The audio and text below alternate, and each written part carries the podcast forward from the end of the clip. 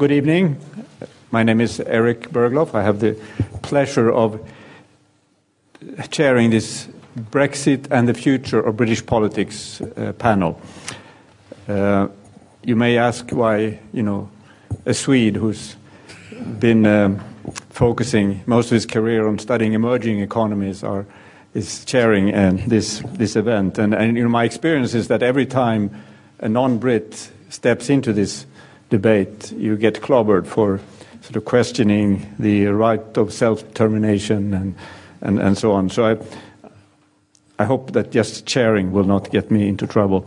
Uh, I, but I think it, it is worthwhile to also reflect on the fact that this is just not a, a, something that is of interest to, to Britain. This is something that is certainly of interest to Europe, and it's think, going to change the dynamics in Europe and has already changed the dynamics in Europe, I think, considerably. And of course, the, how this plays out in a broader um, uh, sort of global setting is also uh, quite uh, quite important. What what um, is a bit worrying is that it seems that in many of these debates, global and European debates, the um, the UK has has checked out. I mean, there was no one at the Munich uh, Security Conference, which is probably the most important event. No one from the cabinet there, and I, have been involved myself in some discussions around sort of European development finance architecture, and, and the UK checked out of that. So I think there is a. It, it's not like these things do, don't um, concern uh, non-Brits as well. But what I thought we would do tonight um, with this uh, illustrious panel was to think about you know, what, you know, so, so Brexit is done. I mean, this is um, what uh, the Prime Minister tells us, uh, even though I think just looking at it from the side, it looks like there's quite a lot left to do. But, but so, so be it. We probably will come to that. Uh, but it's also, you know, we've, we got a very polarized debate. We got to the point where, where, where Brexit or, or issues around Brexit was the most salient issues in politics. And, and uh, you know, a big question is, is this going to continue like this, or are we going to see some, some kind of, of a change in, in, in, in priorities of, of, of people? Uh, that's going to, I think, be very important for, for the future. And of course, you have this, you know, very fundamental realignment in, in British politics that we saw in the last election. And the question is, has that played out, uh, or will we see more of it, or will be also perhaps see a, a retraction to, to something um, with, with more balance. So all, all, those issues I think we are going to come to tonight. We have a fabulous panel. We have Sir Anthony Seldon, who is the um, Vice Chancellor of Buckingham University, the university that has the highest student satisfaction well, I don't know, it's, um, approval um, of any university in, in, the UK, and that is uh, a, a, great achievement, I think. He is, of course, also very well known for his biographies of prime ministers. He hasn't done one of the current yet, but, but he's thinking of it. I, I what, Boris is thinking of it, or I'm thinking of it? Boris may be uh, very worried about that prospect, but but uh, but um, so so uh, we're going to have Anthony going to go first, but I also introduce um, uh, Tony Travers. I mean, these are two colleagues of mine on the same floor, and Tony is just a, a couple of doors away. Tony is uh, the associate dean of the School of Public Policy. He was the one who, you know, gave birth to it in a way, and was here as, as um, acting dean in, in, the very beginning. Of course, we know him as, as an expert on British politics at every level, and you know, I'm never stopped um, wondering, uh, wondering about his, his uh, immense uh, understanding of British politics. And of course, we have uh, Sara, uh, last but not least, and, and, and Sara Hobolt is the um, Sutherland Chair in, in um, is it European politics or is it yes. European politics? And he, she's part of the a professor here in the government department and the European Institute, and you probably come across her um, um, almost, uh, well, I would say wide ranging um, uh, empirical uh, work. So we have a great panel. Sir Anthony, I was going to ask you first. Thanks, thanks, Erik. I mean, it's a real thrill to be here at LSE. I've all my life, beg your pardon, had a deep love of LSE. I'll finish on uh, with just one or two comments about it. But I've got seven things, Erik, to say in the five to seven minutes that you've given me. So, look, all I can do is to uh, just sketch out where we might go with, with questions. So I think the debate that we're going to have is going to be uh, more rewarding uh, than uh, listening to long speeches. Um, but, you know, there's a presumption there that Brexit will be over. Um, you know, that, that we're ever going to be uh, through Brexit, and that uh, there's a presumption that we won't. Uh, I mean, the question, the really real question is how long does Boris have to prove that Brexit is going to be everything that he and uh, Tim Congdon and others uh, have uh, said that it's going to be this wonderful future for Britain economically, where we're going to achieve astonishing things. How long before the cynicism uh, wakes up uh, and the uh, rebellion amongst those people who were lulled into this sense?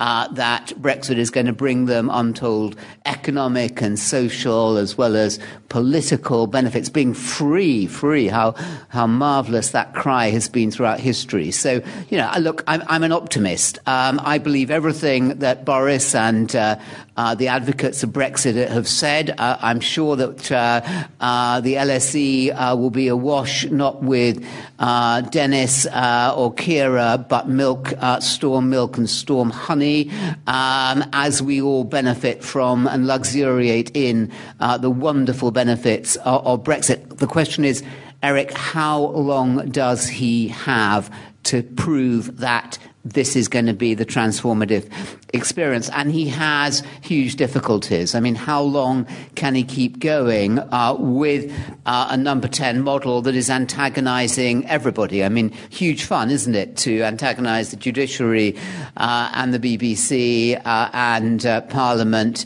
uh, and the civil service, including the Treasury and the Foreign Office. Um, but you can't run a government. Uh, I would ask him to pass, uh, point to a single model in British history where you can succeed with the hub and spoke model that uh, he currently has, and that's even before he gets onto um, this latest advisor that he's brought in. I mean, you can antagonize people uh, for a while.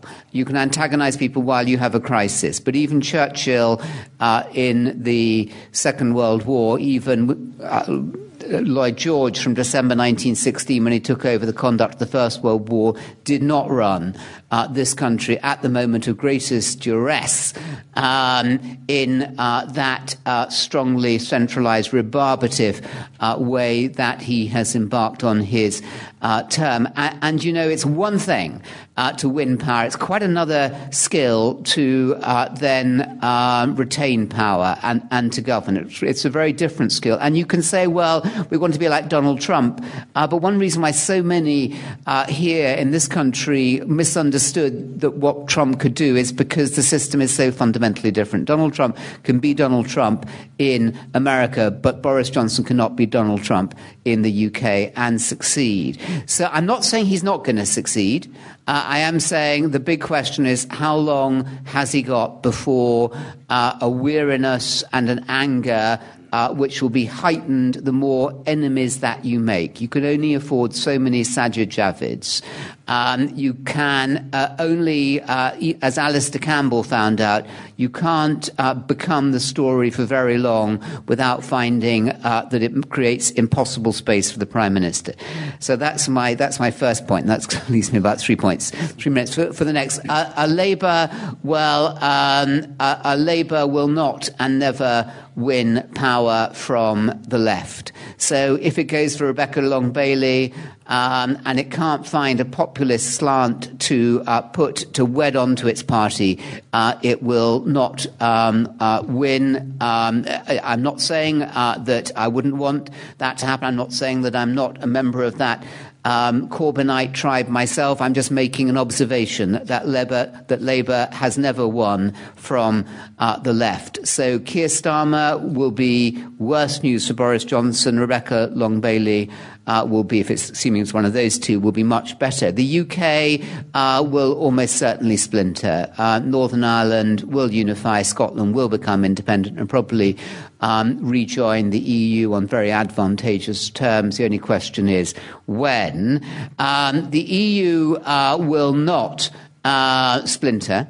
Uh, the EU will reform. It will take um, to heart, it will learn the lessons of what went wrong with the EU, always the awkward uh, customer, but the EU will become uh, stronger as uh, the, the, the, requirement to be part of a significant power bloc with the, with the US and with China becomes more and more apparent. Uh, London mayoralty, uh, watch out for Rory Stewart. Rory Stewart could win. He's up against a uh, Labour mayor who has many qualities, but action uh, and decisive not, decisiveness is not one of them. And Shaun Bailey, the Conservative candidate, is not uh, the, the, sharpest um, uh, candidate who the Conservatives could have put up. So, um, or, or, the most striking. So he has a real opportunity on second preferences to, in fact, win. Um, and that makes me think about the centre. Uh, there could be, if, if, I mean, let's, let's hope. We, who doesn't want Britain to do very well? Who doesn't want all the promises of Brexit to uh, come into uh, being and into existence? But supposing they don't, that does create an opportunity for those people like Chuka Umunna who have been talking about a uh, centre uh, ground, a pro European party in the centre with um, the uh, Corbynistas out on the left, run by whoever it's going to be, uh, and the uh, Brexit um, uh, lovers out on the right um, around, or the Cummings uh, uh, the, the, the, the, Cummings Easters um, out on the right. It does open up the possibility that was never seriously there in 2019, but might well be there in 2020. Uh, 223. And finally, of all, I think what will happen post Brexit is that we'll realize increasingly that the 20th century obsession uh, with um, quantities, um, uh, with uh, GDP, uh, with economic uh, growth. Not to say that they're not important, not to say that exam results aren't important in universities or schools, but I am saying that they're not all important. And somebody who will emerge as a pivotal figure as important as Keynes or Beveridge is sitting to his acute embarrassment in the front row of the circle of LSE, Richard Layard, whose views and work on uh, the quality of life, on well being and happiness, about what it really means to be human, will matter far, far more in the 21st century than ever it did in the 20th. That was six minutes, 59 seconds.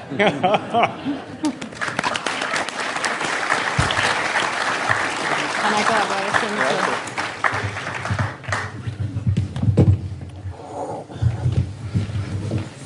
feel I should have given Sir Anthony my um, seven minutes because I would like to have heard a bit more of that, but I'm sure we'll have a chance in the Q&A. Uh, so what I'm going to do is uh, just show you uh, a, a, few pictures of how we got to where we are today. Uh, to try and answer this question of whether or not this is now, as Boris Johnson is saying, you know, the end of Brexit and the end of the Brexit divide, we're all coming happily uh, together. So these were two front pages from uh, the Daily Mirror because, uh, of course, they didn't know which way the referendum was going to go, and so they had two possible options. Uh, of course, we know which one they ended up running, this one. But now, of course, the, the story is, is that where we are now, the sort of project reunite. We're all coming back together and forgetting these past uh, three years of Brexit divisions. Well, to answer that, I'm first going to look at a bit at what these divisions look like in the public. So I'm moving from Sir Anthony's sort of thinking about it from the political uh, space to, to thinking about the, the population. And of course, one thing that's striking about Brexit that this was never a sort of bottom-up movement of excitement about Europe. You know, the Brits didn't care much about Europe until a referendum was called, but then it became, for the last three years, the all-dominant issue in British politics. And it didn't just become a dominant issue, it also became an issue that split, split the population down the middle, uh, uh, across partisan lines and down the middle, with a sort of fairly even split. Remainers have focused a lot on that they were sort of at top, but this is just a question in hindsight do you think it was right, Britain was right or wrong to vote to leave the European Union? And, um, and the population is very evenly split. But what was important about this split that it wasn't just like any other split on a policy issue. It became the sort of split that also defined people how they viewed politics, how they viewed the world, and how they viewed each other. And uh, we've done various sort of uh, work, uh, survey works, experiments, and so on. And one thing that we've shown that emerged is this uh, sort of Remainer and Leaver identities. People started identifying as Remainers and Leavers, and these identities became stronger uh, when people had to say uh, themselves than actually sort of traditional political partisan identities. So more people would say they felt like uh, uh, Leavers or Remainers than would say they felt like Conservative supporters or Labour supporters. And people also said they felt these identities more strongly. And this is relevant when we look at British where we're going now in British politics because the big question is is this just going to evaporate overnight? What happened, of course, in uh, the last general election is that the Conservative Party became the party overwhelmingly of Brexiteers. So, you know, 75% of people who saw themselves as Brexit, well, even more, but who voted Brexit in 2016 went to um, the Conservative Party, where, of course, Labour did not manage uh, to consolidate uh, the Remain vote at all. Um, and so, and that was not, of course, just in voter support. If we look at the Conservative Party today and we compare it with 2016, where it was split, and of course it had prominent leavers such as Boris Johnson, but it was a party that advocated Remain. Today, it's very much uh, the party of hard Brexit. So, uh, so in a sense, the realignment has already sort of happened. Yeah, if you were a Leaver, you would have voted for the Conservatives. Although partly because of Labour being so left wing, many sort of uh, more moderate Remainers still stayed with the Conservative Party, which is how, part in part, they did so well. Now, one thing, this is a kind of confusing graph, but let me just talk you through it. Uh, because one thing that's interesting is that Brexit is not just about Brexit when you think about the Brexit divide. It's also about a more general cultural divide that we know from across Europe, that we know from the US, and so on. And if we look at this sort of cross cutting dimensions of party identities and Brexit identities, what we see is that the parties have very much their sort of house in order when it comes to standard left right issues. So basically, Labour partisans, whether they're Leavers or Remainers, agree on issues to do with trade unions, public ownership, government creation, redistribution, and welfare policy. However, when it comes to cultural and identity issues, uh, there's a real split within the party. So basically, for example, if you have a question on death penalty, the real split here is whether or not you were a Leaver or Remainer, much more than whether you're a conservative or partisan. It's the same on immigration, not surprisingly, uh, which was, of course, a big issue in the debate on censorship and foreign aid and so on. So there's going to be a tension whether or not it's Labour in government or the Conservatives in government that they have to deal with these issues where they ultimately split. You know, even now that we can control immigration, we still have to have an immigration policy where there's going to be a split. Do we want a more open immigration policy that's going, that's going to be good for business, which was always the sort of big conservative thing, or a more culturally conservative immigration policy that might harm business but will uh, please a lot of the new conservative voters. So these sort of, this sort of cultural divide in British politics that was mobilized by Brexit is not going to go away because we talk less about Brexit itself. Of course, there will be a lot of Brexit going on the next year, but the government, of course, has chosen to talk less about it. Some of that is also a generational divide. We know that very well. If we look at who were who voted Leave, uh, it was only 28% of millennials as opposed to uh, 61% of the interwar generation. So, so there's also, uh, and we see that generational divide also in votes for parties. So just to sum up here, Brexit really emerged, and I think for political science, is surprisingly how it could emerge in such a short space of time as such a powerful division in political identity in the UK To some extent, this has been absorbed by the parties because they realigned. So the Conservatives said, well, how do we deal with that? We deal with that by becoming the party of Brexit, and they did so successfully. As a result, I think now that Brexit is done, in the sense that the decision to leave the European Union we have now left, uh, it will become a lot less salient, even though, of course, we are still negotiating. Uh, uh, with the EU over the next year, and these negotiations will be hugely important for the UK, but nonetheless, you can argue Brexit has happened. The other big important thing is that the drama of the, of the British Parliament, of the House of Commons that we've seen over the last two years, has evaporated now because of the big Conservative majority. And I think that's going to make it very difficult for Remainers, even though they might have felt strongly for three years, to mobilize around anything. You know, the Labour Party, I think, is keen to sort of pretend that Brexit was the reason they lost the last general election. It wasn't to do with anything else. And so, therefore, they will want to sort of put that in a box and talk about other issues. And there's also no clear pathway for Remainers, like there was before we left the EU, to say, you know, no one really has any appetite for sort of rejoin party at this sense. And in that way, uh, as a political force, I think it will lose a lot of its strength. Uh, but that doesn't mean that the underlying Brexit divisions, some of the reasons that meant that this became so salient in such a short amount of time, education, uh, age, geography, and these this cultural divide, they're still likely to persist in British politics and you know, be a real challenge in society, but also for the political parties. So I'll end here. Thank you.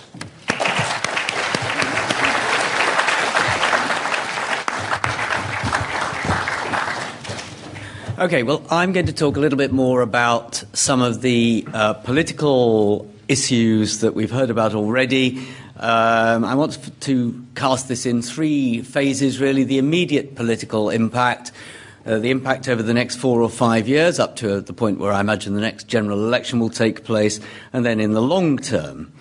Uh, one or two of these you'll have heard echoes of already, or you'll hear echoes from, of now. First thing, um, the most obvious political impact is that the general election and the whole Brexit process leading to it have, uh, at this point, forced the Labour Party to change its leader, to seek a more attractive leader with more attractive policies.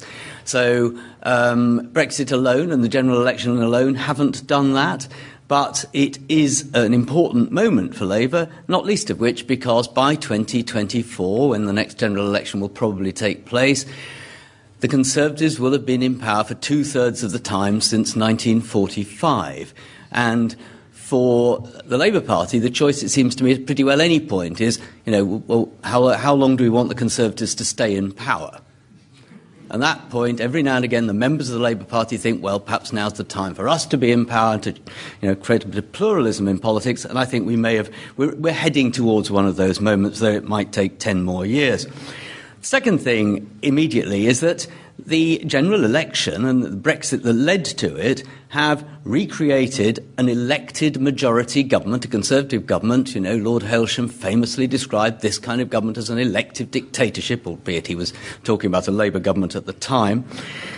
And the immense power that such a government has, particularly with a weak opposition, and after all that's just happened, an election fought on the idea that this was to reinforce the executive's power over Parliament, um, I think means that this is a most interesting time. Anthony mentioned some of the effects or some of the consequences of that, the attempt further to concentrate in a very centralised. I mean, England's government within the UK is one of the most centralised of any country in the world, way out more than, let us say, Sweden uh, uh or indeed Denmark.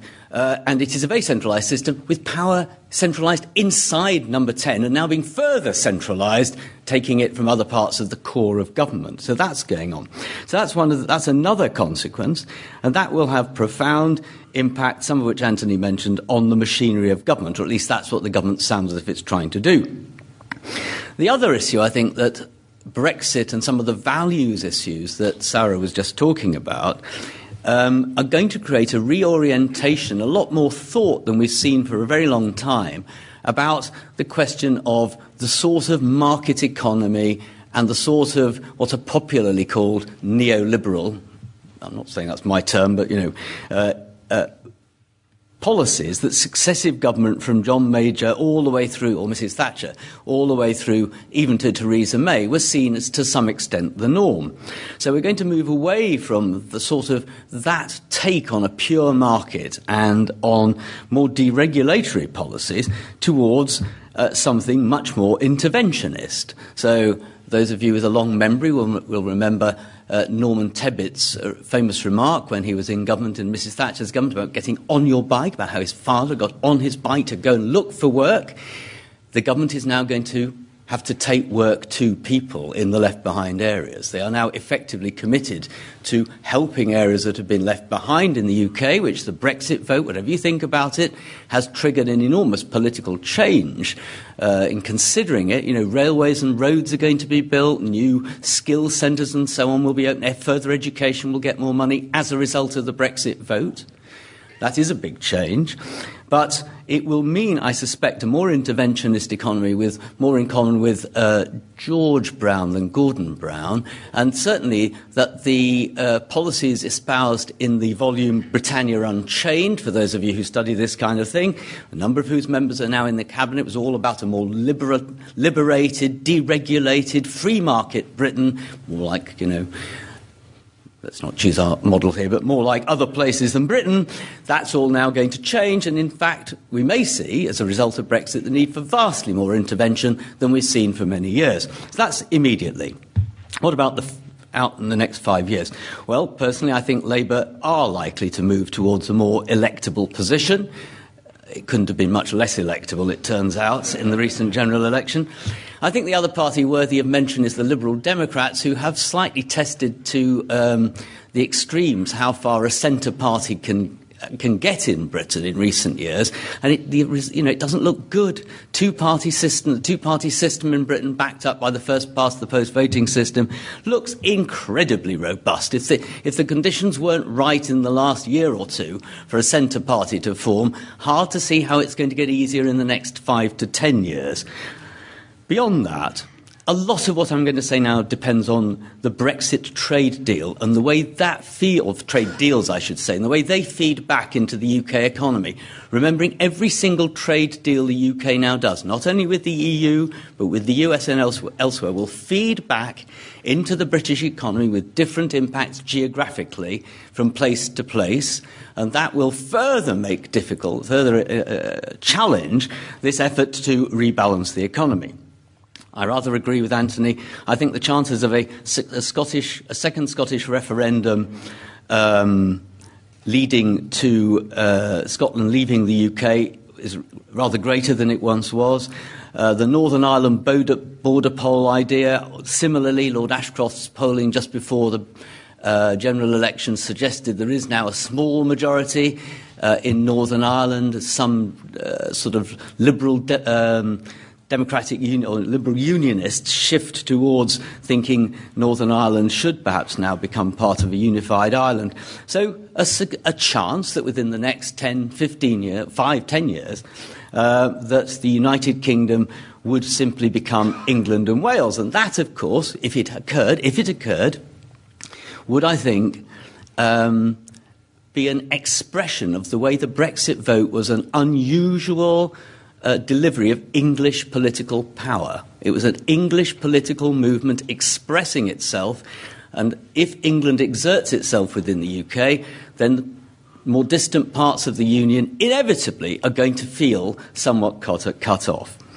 So um, I think there is a, a fair chance that if Brexit trade deals become very complicated and indeed lead to a substantial shift in the UK economy, then we'll see more intervention, potentially nationalisation of parts the, of the economy, and uh, some national champions created.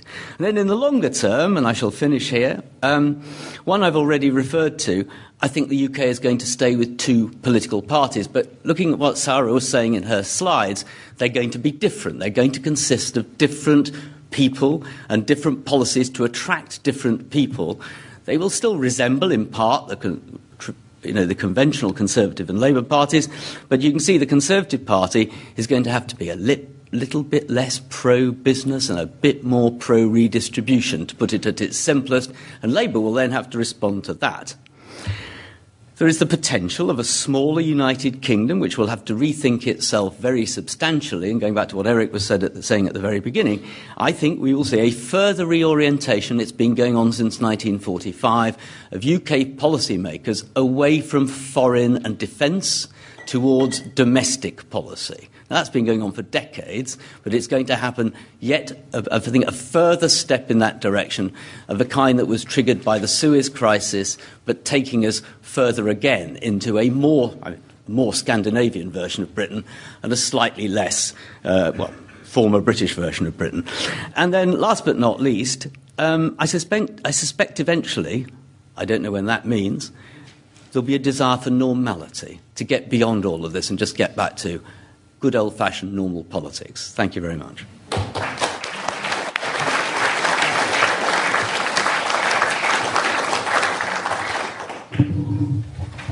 I'm so glad you didn't do Brexit. So, so.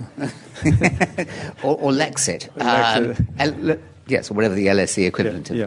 No, no, so, so I, I, thought I would just, uh, to, you know, to stimulate the debate, just get your very brief answers to these sort of exam question, or the, I guess there are two questions. One is, I mean, we know that this government has, you know, a very strong control in Parliament. He has a lot of flexibility in what he can do in the short, or, or over five years, and and uh, so he could choose either to try to play on this um, issue of, of, of, of, Brexit or you know all the you know, preferences that that um, you were talking about, Sara, or it could say we have all this control now, we can actually go back to something which is, you know, this nirvana that you were talking about. We come back to something, uh, normality.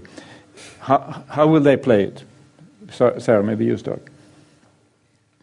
I mean, so far there's not a lot of indication. I mean, I think there has always been for people who are maybe more economically moderate, there was always the hope that Boris Johnson, it's a bit like with Trump, yeah oh, once he gets elected, then he'll, and he gets his big majority, then he'll throw all of the sort of Brexiteers, radical Brexiteers out of the cabinet and will return to normality and he will really go in the Brexit, really go for soft Brexit. He will maybe not call it the single market, but it will be something that's basically akin to the single market. I mean, we'll see that over the next year, but so far there's just no indication of it. If you look at the recent reshuffle, there's no indication of that's the direction he's intended on going. But from a sort of purely Brexit perspective, I think that was sort of always out there.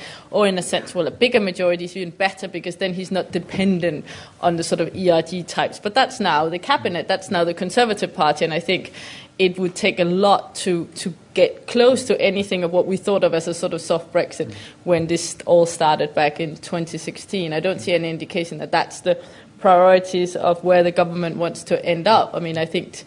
Uh, I think the EU would be quite keen on it, uh, but but at the same time they're also not going to compromise uh, what they see as their sort of core core values to get there. But I, I just don't see any indication that that's where that, that he wants to end up. Tony. Well, I get I, taking that thought. I think it's hard to imagine. Well, sorry, if it if the negotiations with the EU and other countries prove very difficult, then the question that's begged is would the dislocation to the economy be an issue that can be turned to political advantage, or would it become a matter of political disadvantage?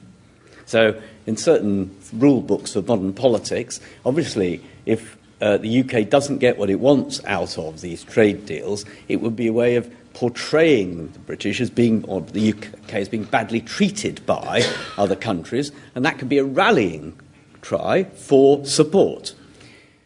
It's also possible that the changes to the economy were so profound that people would say, hang on, we didn't vote for this. Uh, you know, Brexit was a bad idea. Now, it could go either way. Anthony, which way do you think it'll go? I'm not the chair here, but I don't know.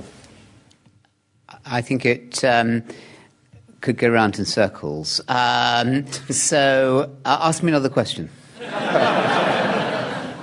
I'm going to leave it now to the, you to ask questions. So we, I think we won't have, be out of questions here. So I'm going to take you in, in uh, groups of three, and um, so start over here. Um, thank you very much. Um, my question um, is based on uh, the comments about th- there was a remark made by one of the panelists about extreme r- Remainers and who, by implication, would feel particularly left out now, whichever way it goes.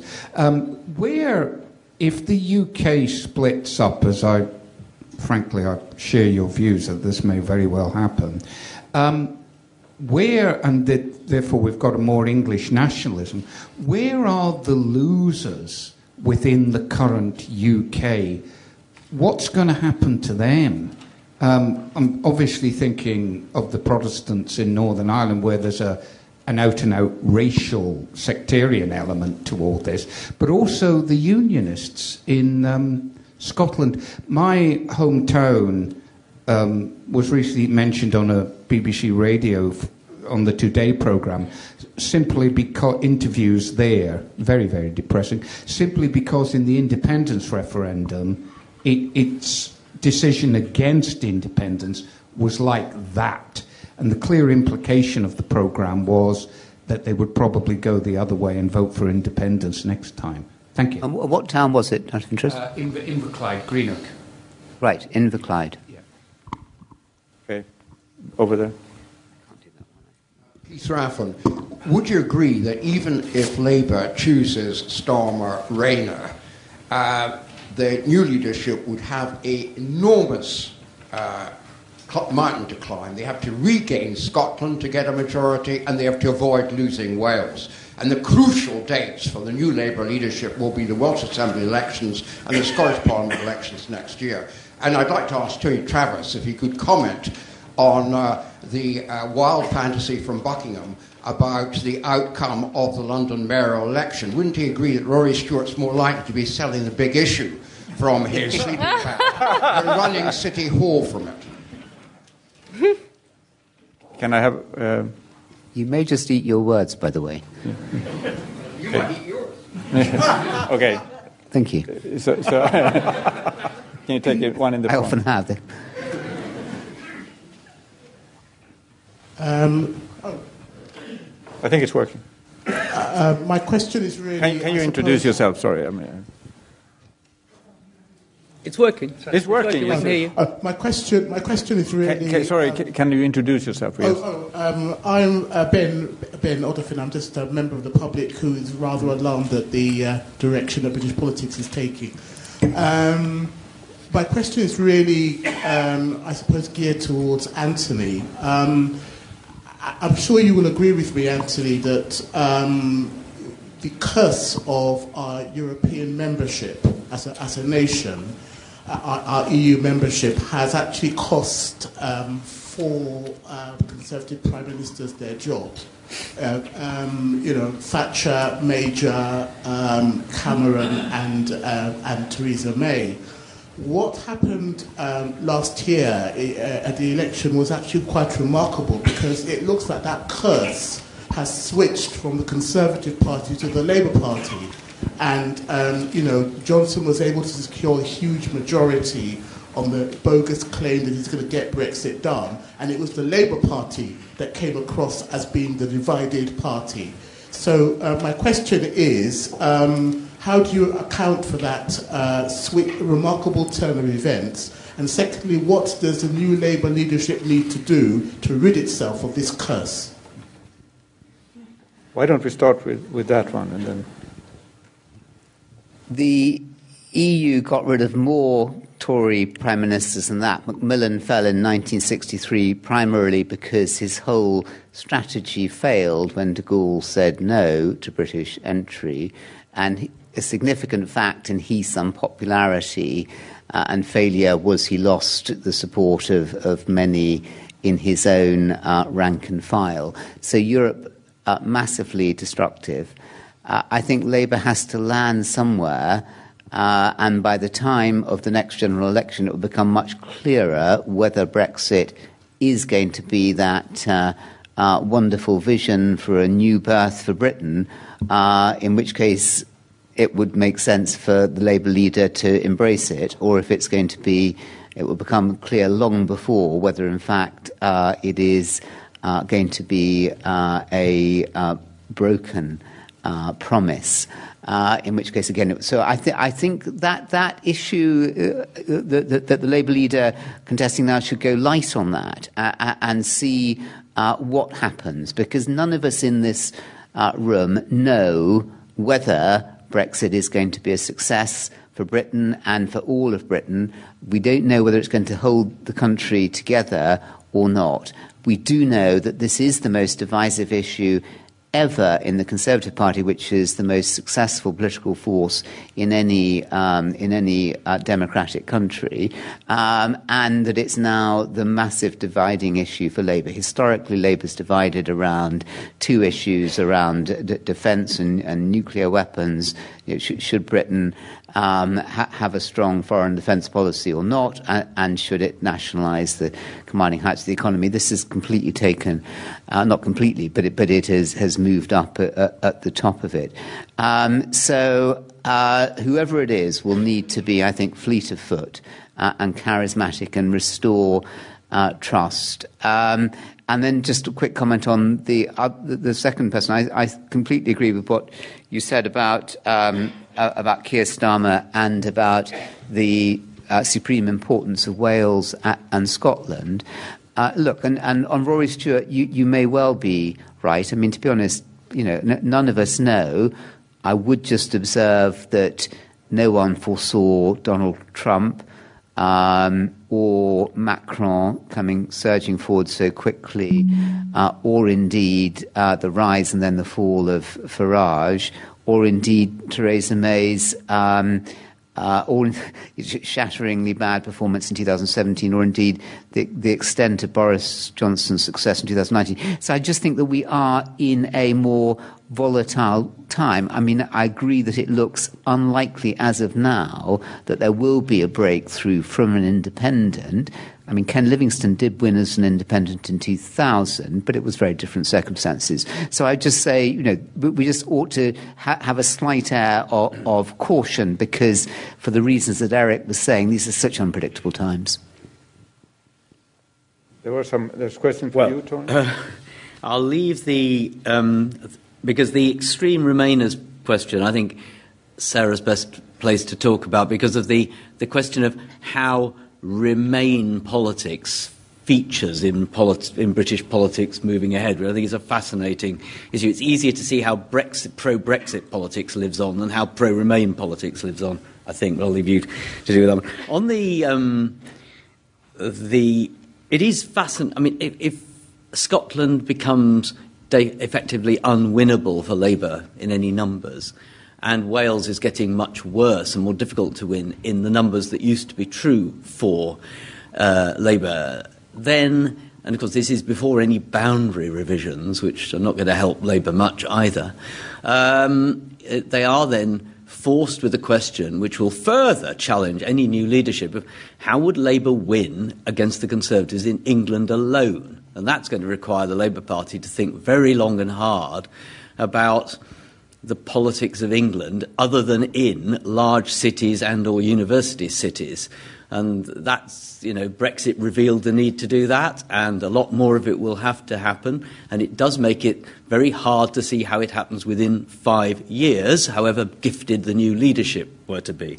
So, um, so I think it is, it, it's a massive challenge for uh, Labour, and it you know takes us back. Nantes referred to it as well. Again, uh, we will have um, you know the remarkable ad- flexibility and adaptability of the Conservative Party, which can change its form and shape and everything so regularly to stay in power.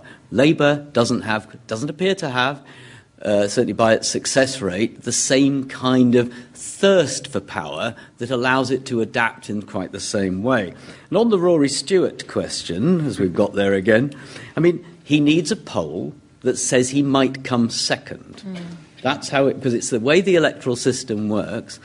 Um, it's a two, pre- two preference votes where if no, no candidate gets 50% of the votes, then the top two remain in, and then the second preference votes of all the people knocked out are counted. And he'll do well in second preference votes, but he's got to be one of the top two for that to be the case. And the only way for that to be likely to happen, in my view, is by a poll showing that he's doing much better against the Conservatives, against Shaun Bailey, than he was in the last poll that took place.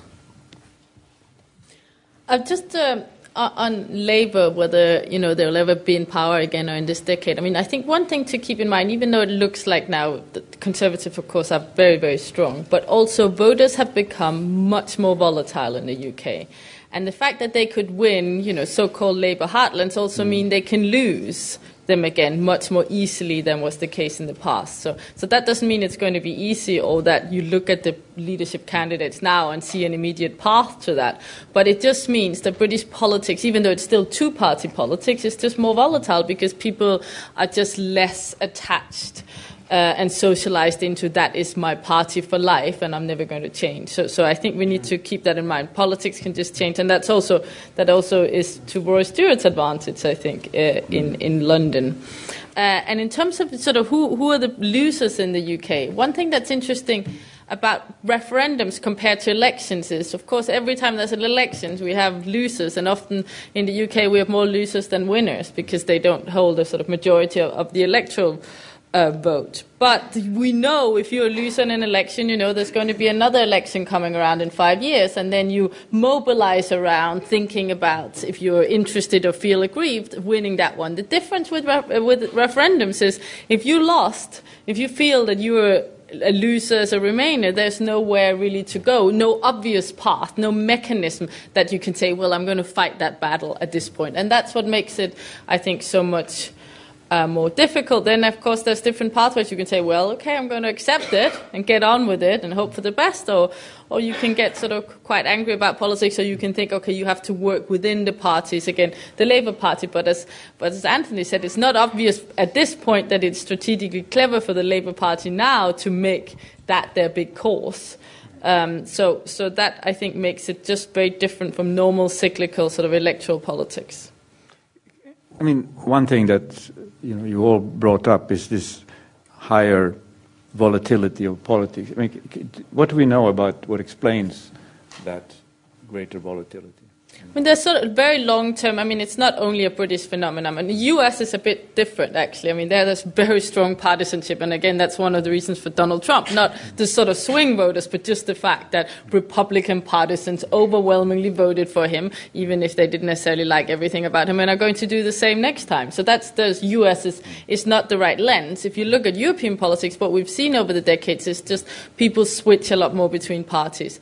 And that has sort of, I think, much more big sociological structural reasons, you used to maybe the sort of organization in society that made you a labor voter, you're a member of a trade union, and you met your future wife at a sort of, you know, Labour Party ballroom dance. I don't know what you can imagine, you know, that sort of thing. So you were sort of born a Labour Brave, voter, and it was related to your, you know, your very deep sort of roots of social class and so on. These, a lot of these structural conditions are no longer there, and that means that people just don't feel as attached and um, feel much more ready it's not necessarily a bad thing. It could be that they're more critical of, of the parties in government and more ready to hold them to account. But that also means that last time, let's face it, it's not just the fact that Brexit was, split, you know, the Labour Party was seen uh, split on Brexit. That was not the only reason why the Labour Party did poorly. I mean, they also had a policy platform and a leader that was unpopular with a lot of voters.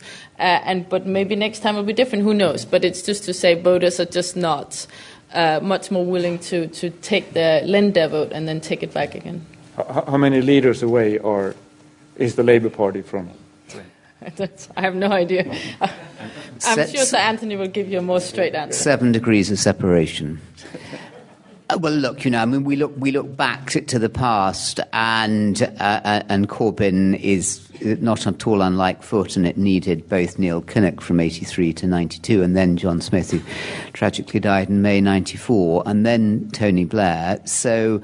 Um, you know, and, and, it was a less bad defeat in significant ways, 83 than 2019. But you know, it, Uh, as Sara is saying, that voters are, now a lot more volatile. So it could be there is it is quite conceivable that Labour will win in the next general election.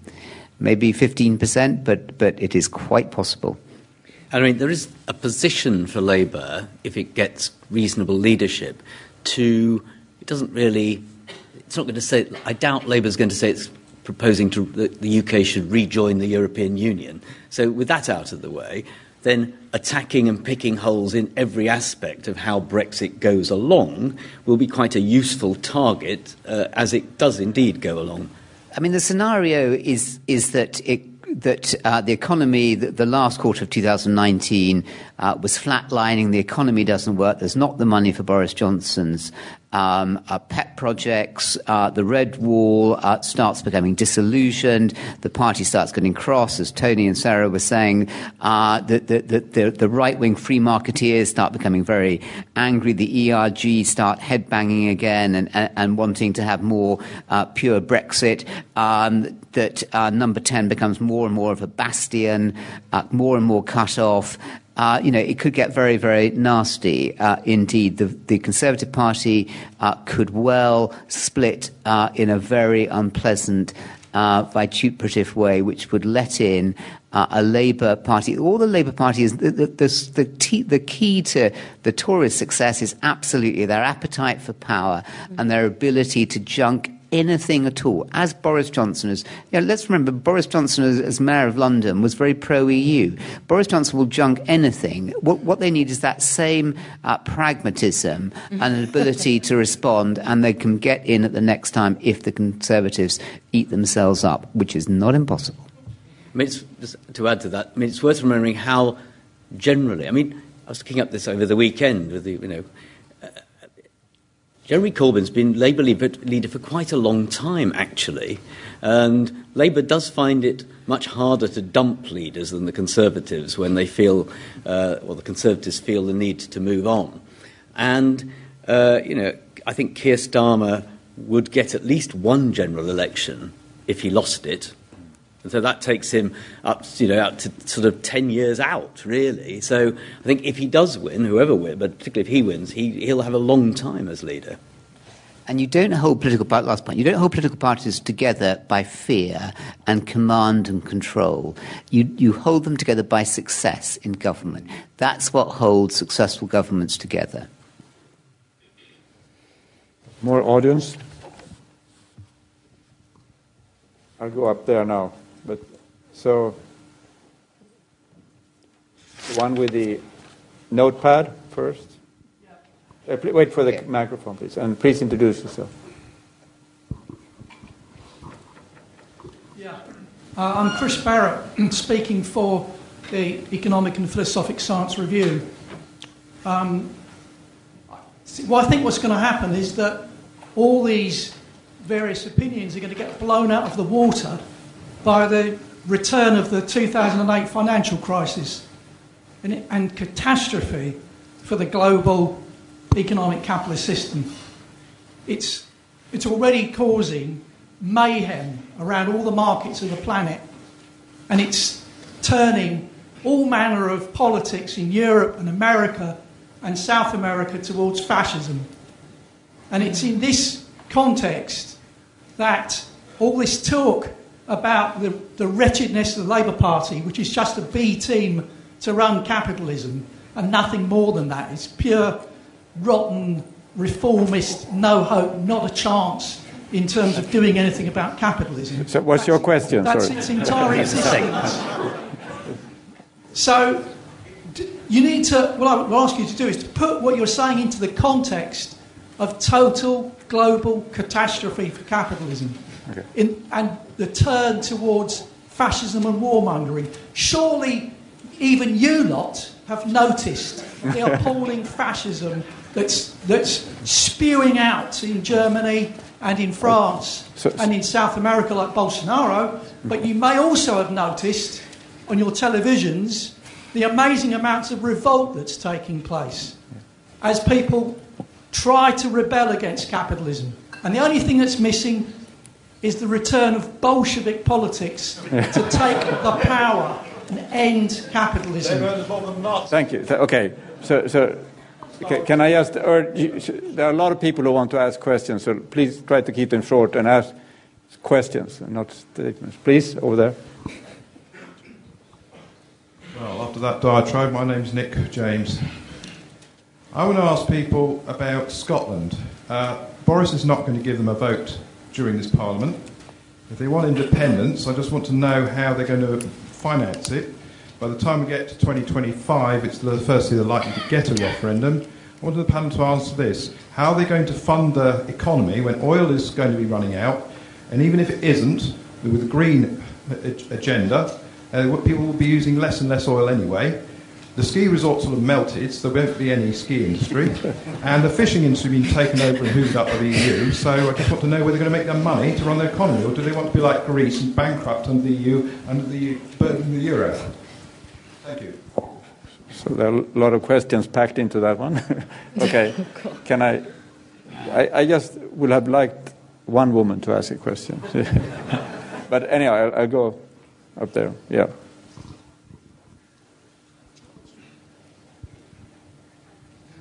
Signals coming from Brussels are that they, they will require a level playing field. They will not allow a deal similar to Japan or Canada because of geographical proximity.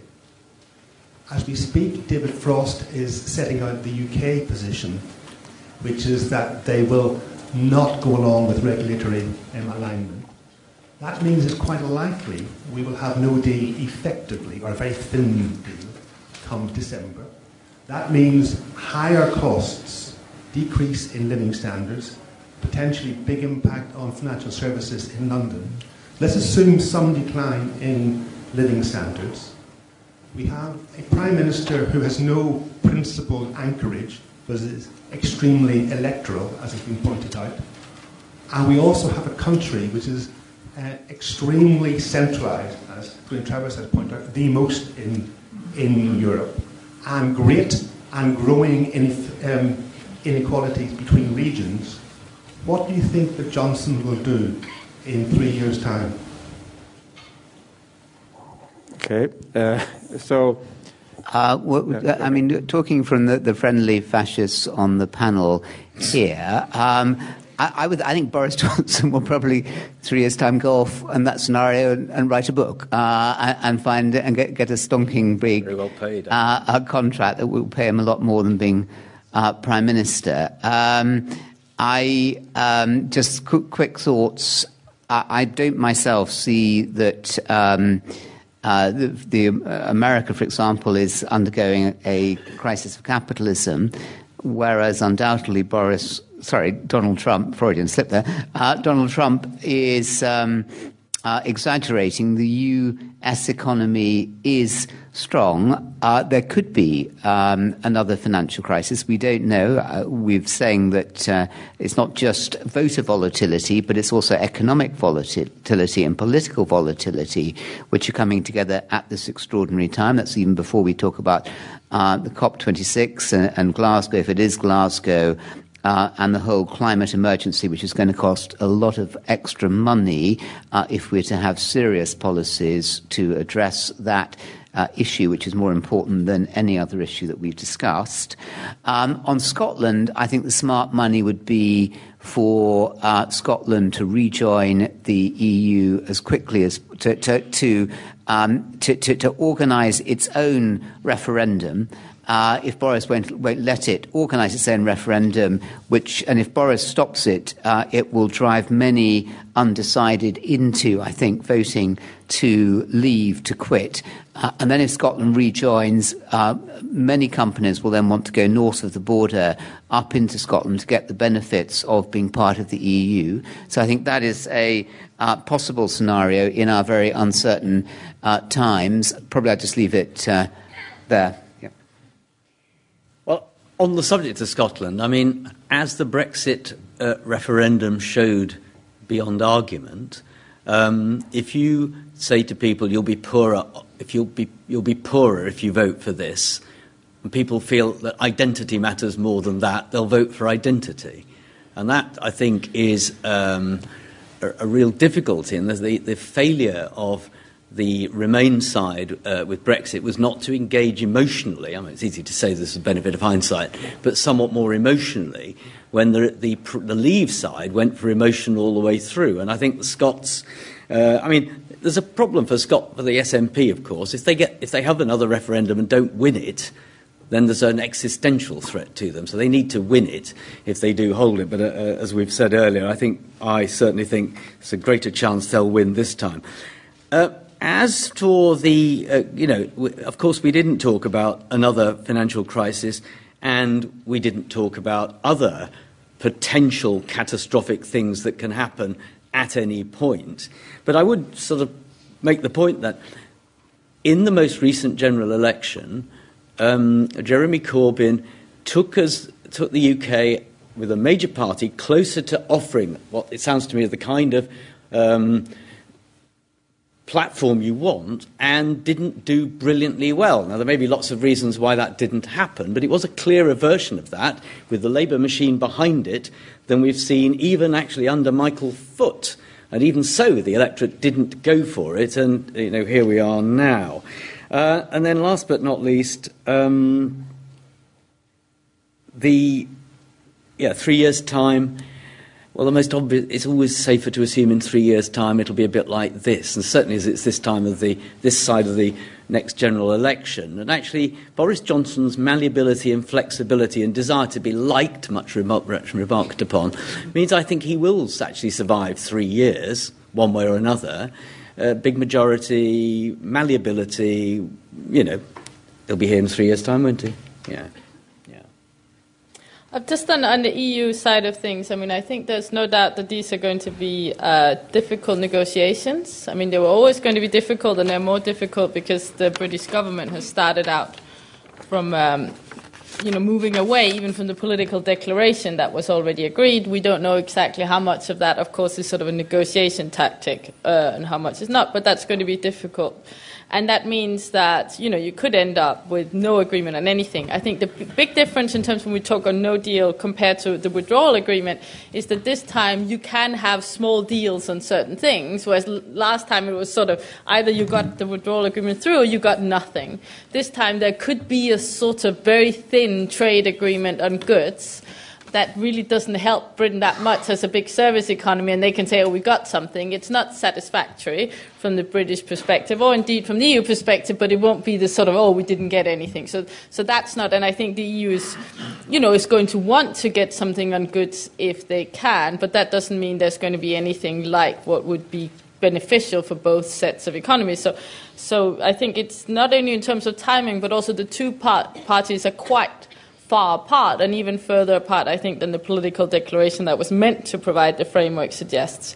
On Scotland, I mean, one thing that's sort of ironic that, in terms of, again, from an EU perspective, I think Brexit has, before Brexit, one issue that an independent Scotland faced was that the EU was not at all keen for Scotland to uh, join because, of course, they are worried about their own secessionist movements. And what Brexit has done is that in the EU, when you talk to people in Brussels, they're actually much more open to the idea uh, of Scotland joining uh, than they were before because now it's sort of, well, at least, you know, it's a kind of victory, you know, like the, the British left, but the Scottish want to come in. So, so the mood music in the EU has changed a lot around Scotland compared to before, where they were very you know, where there was a lot of, of pressure, especially, of course, from the, from the Spanish, but also from the French, of saying, no, this, it would not be easy for the Scottish to join. More questions? Here?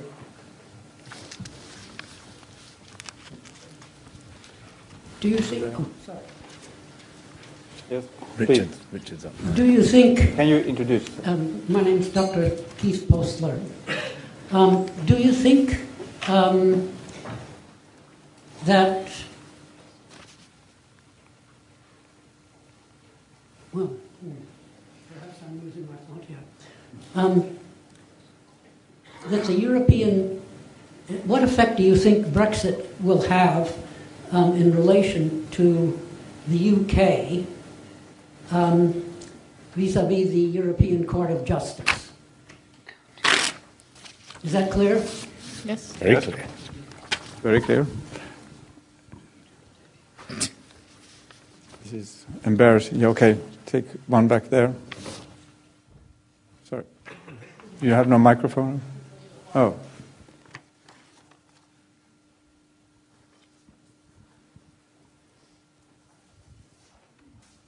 Uh, yes, just slightly shift in the focus. I was wondering, uh, just looking at it from the perspective of the, of the EU, do you think that the EU could have done something to prevent Brexit? Was there something different in, in the way that you, EU acted that could have shifted the way British politics played out? And thinking about the future, do you think today the EU can do something to prevent future Frexit or Grexit or anything else? Okay. And one question over there.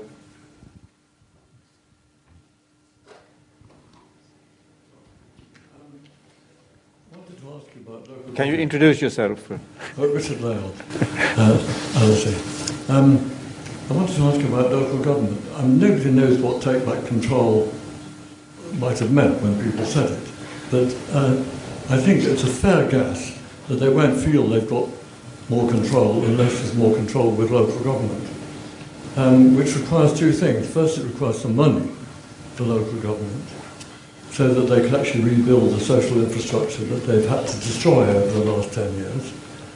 Johnson appears to have ruled that out because he seems to think that what you can touch is the thing that will move the heart. Um, and physical infrastructure is going to persuade these people that they've got more meaning and control in their lives. That seems very unlikely to me. But the other thing I think which could make them feel better is even if they don't get you know, services and so on, if they feel there's more local pride because the local government has actually got more power. And he seemed to be thinking about that, but could you tell us where you think that might lead? Mm. Who wants to? Well, well if, if no one's hurrying, just let me pick up. I think the EU could have done more. I think that vote 48.1 51.9 was so close. Uh, the, the, most important decision in Britain in 100, 150 years, and uh, on a referendum which was conducted so badly, with so little uh, fair information and truthful information. Um, I, just, um, I think that Tony's point there about passion on the on the Cameron number 10 side was completely lacking. I was one of several people who was, who was saying to them, stop trashing the Brexiteers. Uh, uh, it, that was uh, not, it, it, was so foolish. Uh, he could easily have won it if he had taken more of the stance that Harold Wilson had done in 1975 and, and been much more of a statesman, much more uh, aware of, of, of, the whole dignity of, of the views across the country. And I think the February 2016 was a really poor decision by Merkel and by others. You know, it was largely optics. Um, you know, these things are about optics, they're about emotions. Very few people actually understand all the details. I'm not at all certain that I understand all the details of what they were talking about, and certainly people around the cabinet table didn't uh, either. But optically, it could have been far more, uh, far better finessed so that the EU was seen to be listening to the very significant 45% was the polling at the time, people who were distressed about the EU and could themselves have said, you know, we do hear this, we do understand it, we do regard the UK as a special case, uh, and that we will be far more considerate of the UK's concerns as we go forward. I mean, it, it need not have happened uh, that need not have happened. And we don't know what's going to happen in the future, but we do know how Britain fared from 1973 to 2016. We're not going to rehearse that. Just, uh, just on, on, on following up on that, I mean, one thing, I mean, of course, the sort of thing that I think a lot in, in the EU are rehearsing now is sort of what should they've given to David Cameron. And I think, I mean, the big issue was, of course, should they have done something on on freedom of movement uh, for the UK because that was such a big part of the Leave campaign that was difficult for the Remain side to deal with. So, so that's always it's obviously a kind of hypothetical question, but I think that's that is something. Uh, in terms of what they're doing now, uh, to to what I mean, uh, uh, the silver lining I think for Brussels is that what Brexit has done so far, not necessarily forever, is that it has rather boosted support for membership in the remaining EU 27 because it looks it very vividly illustrated uh, that it's a bit of a mess uh, trying to leave the EU, and that's by a member state that was already very detached, not in the eurozone, not in Schengen, already sort of uh, on the sidelines. Imagine if you have the euro currency and so. on. So, but that I mean, this, and I think that is also one of the reasons, not as a kind of punishment, but I think there is an awareness in the in the negotiating team that the, Britain cannot be seen to get a very, very good deal that's immediately going to allow them to sort of boost rocket ahead ahead of the Euro, Euro economies. That that will be potentially damaging to the EU. Uh, so that makes the negotiations more fraught.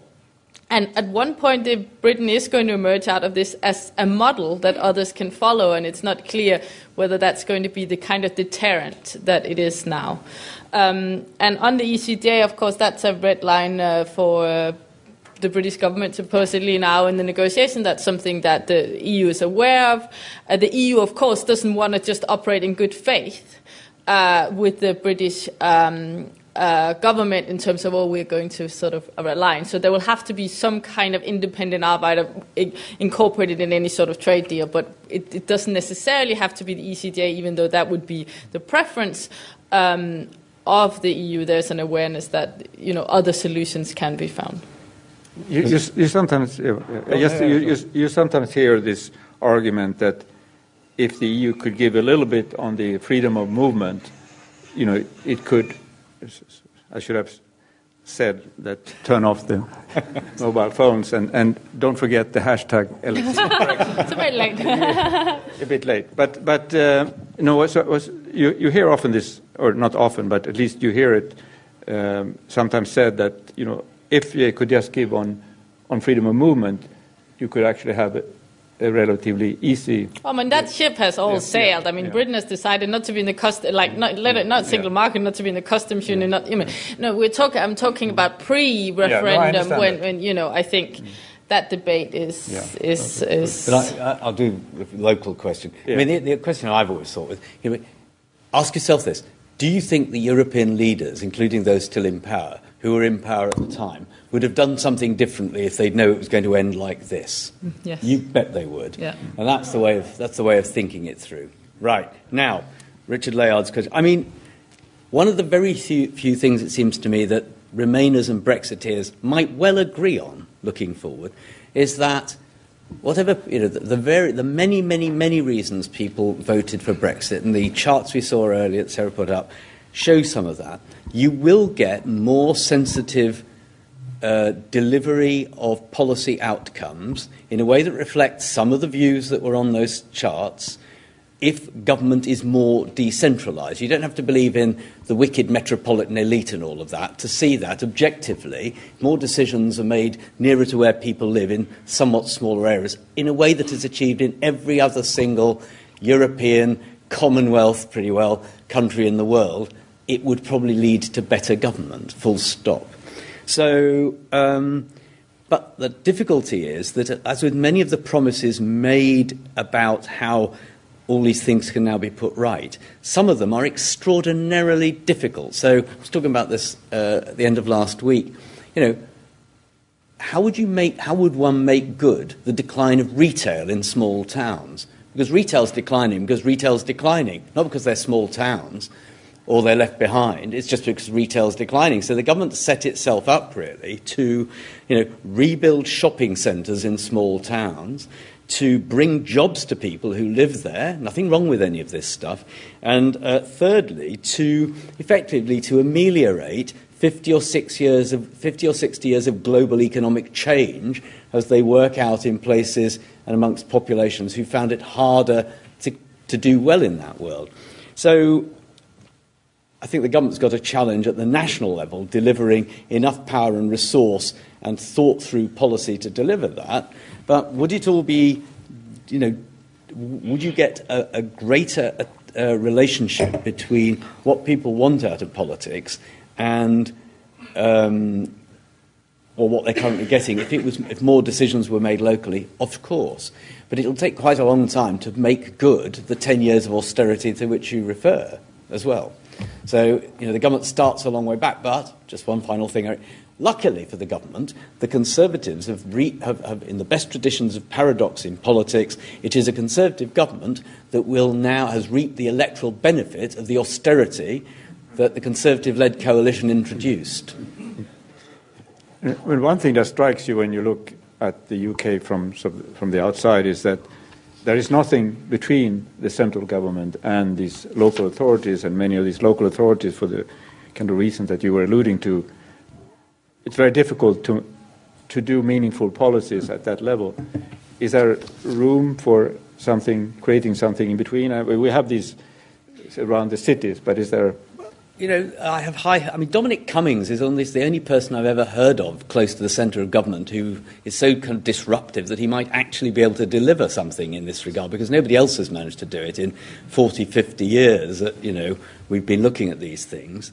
Um, because to I think there's a, there's a sort of, in the states that, you know, left, commu- former communist states, lots of uh, nation, your, your world more than mine, lots of capacity building was delivered to them mm. to try to build their systems up. If you look at the way England is governed, and it's not dis- dissimilar in Scotland, Wales, and Northern Ireland, there's a sort of implied assumption that you can't devolve power because no level other than the centre mm. can run anything. Yeah.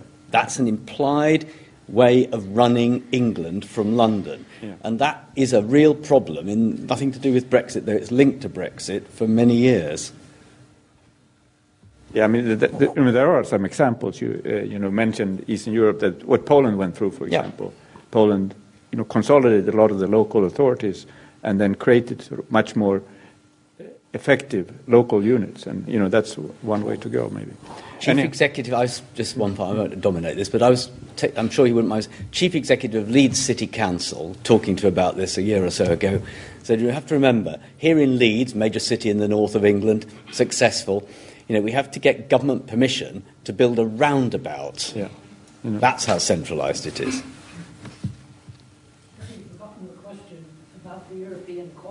I did, no, no, I did, did answer it, sir. She did answer, actually. Oh, it's my the best of my ability.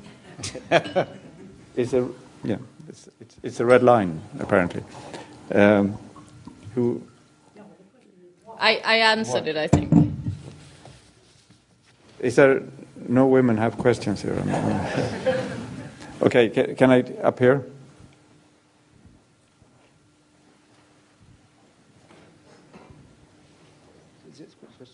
Yeah, here, here, here, in a minute. In a minute.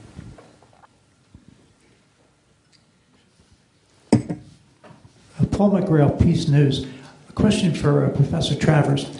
Uh, touching slightly on the last question, um, you, you, you, said this, uh, you mentioned the likelihood that the current government, in order to retain uh, the, the loyal the, the votes that were they gained in the Midlands and in the Northeast and the depressed areas, that they would, uh, contrary to traditional conservative thinking, they would intervene. They would take an invention interventionist approach uh, and put and invest in those areas. Now you can build you can build schools and, and perhaps uh, refurbish hospitals, but how can you in, in this the current world?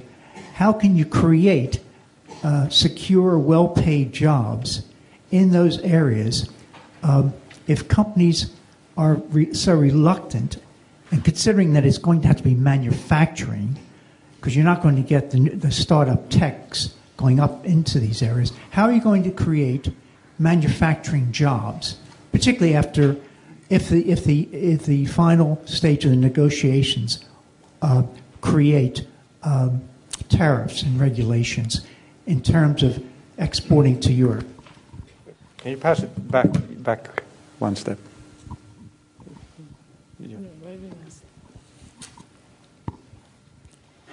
thank you very much. Um, uh, my name is Anu. I'm from the Constitution Group, of the Cabinet Office. Um, my question is about uh, going back to Scotland, actually. And it's um, to do with the fact that, say, for example, now Scotland does get independence. Um, what I would like to know is what would that impact be on getting Brexit done? Because the settlement for Scotland is always is going to take up a huge portion of the British government's time as well. Um, so yeah, that's what I would like to know. Okay. Over there.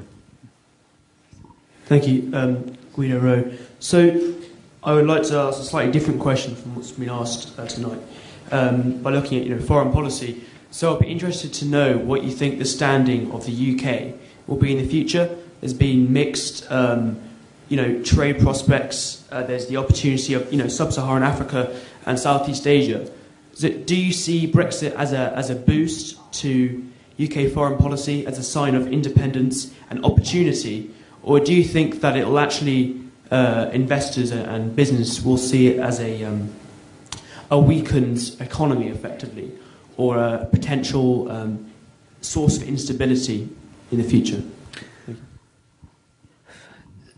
So, so if I just pick up that last question then, um, and I very much hope that Britain's standing uh, as a moral force, as well as uh, not just a political power in the world, will rise uh, and rise. We don't know what's going to happen in the future. We do know what happened um, in the 43 years in between uh, the Britain joining in 1973 and the referendum in 2016. Uh, Britain went in as a sick man of Europe. We've already heard about the Suez Crisis in uh, 1973 and Britain's dismal uh, 1960s on the world stage. Britain in 1973, sick man of Europe. By 2016, Britain was the world's number one soft power. Britain went in as the 12th or 13th biggest economy in the world. In 2016, Britain was the fourth or fifth biggest economy. It went in as the slowest growing in the G7. It came out as the quickest growing in the G7. So we could say, why did we put all that at risk? But we've done it. What I hope is that we will carry on um, and on going up and up. And we've been promised that uh, by these people. So I'm with them. I'm sure they're right.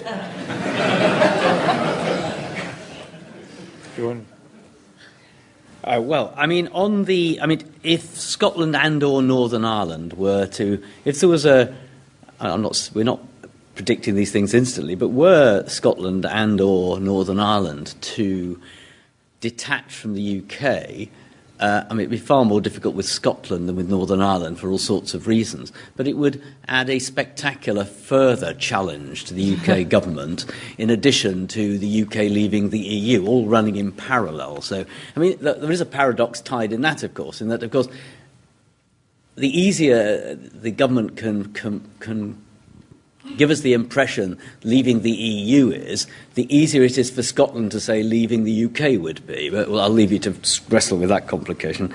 And then, um,